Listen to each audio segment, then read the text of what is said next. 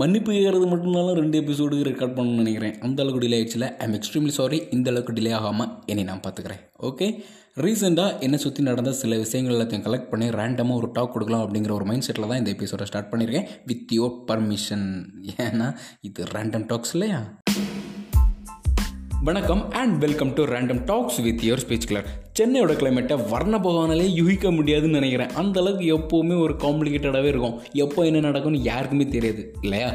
Last வீக்கை பொறுத்த வரைக்கும் ரெண்டு நாள் செம்ம மழை வேற லெவல் சில்னஸாக இருந்துச்சு. மூணாவது நாள் மொட்டை வெயில் மண்டையை பொழந்துருச்சு. என் நேரம் இன்றியமையாத ஒரு வேலையாக வெளியே போயிட்டேன். அன்னைக்குன்னு பார்த்து வெயில் அந்த அடி அடிக்குது. பைக் வச்சிருக்கிற எல்லாரும் ஃபேஸ் பண்ணுற ப்ராப்ளம் தான். எது பைக் சீட்டு சுடுறதா? இன்னும் அதோட முக்கியமான ஒரு ப்ராப்ளம் இருக்குது. என்ன அப்படின்னா அவசரத்தில் பைக்கில் பெட்ரோல் இருக்கா இல்லையான்னு செக் பண்ணாமல் அப்படியே போயிடும் நட்டாத்தில் நிற்கும் போது நடுமோடல் நச்சுன்னு கொட்டின மாதிரி புத்தி வரும். அதுக்கப்புறமாச்சும் திருந்துவோமா? வாய்ப்பில்லை ராஜா. நானே ஒரு நாற்பத்தெட்டு வாட்டி பாத யாத்திரையாக போயிருக்கேன். சரி அதை விடுங்க. நம்ம கதைக்கு வருவோம். அந்த நாள். செம்ம வெயில் மண்டே பிறந்துட்டு இருக்குது. தம்பி பையன் தம் புத்தியை காமிச்சிட்டான். நட்டாத்தில் நிற்கிறேன் என்ன பண்ணன்னு தெரில பெட்ரோல் இல்லாமல் சரி சாட்சி போட்டு அடிக்கிறேன் கவுத்தி போட்டு அடிக்கிறேன். ஐ மீன் ஸ்டார்ட் பண்ண ட்ரை பண்ணுறேன் முடியலை. ஊதி பார்த்துட்டேன் உருட்டி பார்த்துட்டேன் ஒரு இன்ச்சு கூட நான் வரலையே. மூணு கிலோமீட்டர் மூச்சை போட்டால் தான் பெட்ரோல் பங்குக்கு போக முடியும். சரி பொடி நடையா போவோம் அப்படின்ட்டு உருட்ட ஆரம்பிச்சிட்டேன். இருந்தாலும் யாராச்சும் பெரிய மனசு பண்ணி உதவிக்கரம் நீட்டிட மாட்டாங்களா அப்படிங்கிற ஒரு எதிர்பார்ப்பில் மான் போல திரும்பி பார்த்தா ஆடா ஆத்தா என்ன கிராஸ் பண்ணி போகிறவங்களும் அதே மாதிரி என்ன திரும்பி பார்த்துட்டே போகிறாங்க ஓ பையன் பைக்கு கூட வாக்கிங் போகிறான் போல அப்படிங்கிற மாதிரி.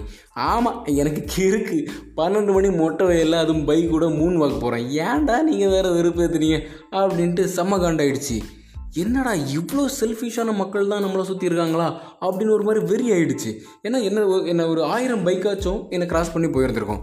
அதில் ஒருத்தர் கூட வண்டி நிப்பாட்டி என்னப்பா ஏதாச்சும் பிரச்சனையா? வண்டி பஞ்சரா? இல்லை பெட்ரோல் இல்லையா? டோ பண்ணவா? ஏதாச்சும் ஹெல்ப் பண்ணவா? அப்படின்னு ஒருத்தர் கூட கேட்கல பாருங்களேன்.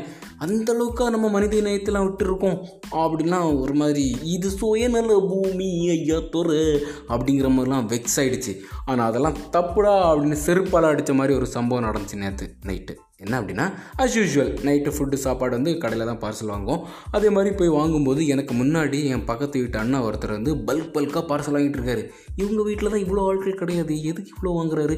ஓகே பொட்டாசி டிப்ரெஷன் போல் அதனால தான் வெளுத்து கட்ட போகிறாரு அப்படின்னு நினச்சி நான் என்னோடய ஃபுட்டை வாங்கிட்டு நான் நடக்க ஆரம்பிச்சிட்டு எனக்கு முன்னாடி அவர் நடந்து போயிட்டு இருந்தார்.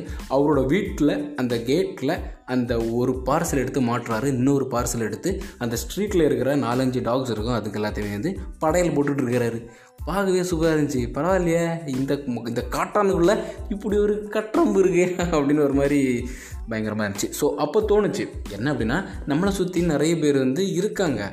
ரொம்ப மோசமான ரொம்ப செல்ஃபிஷான மக்களும் இருக்கிறாங்க.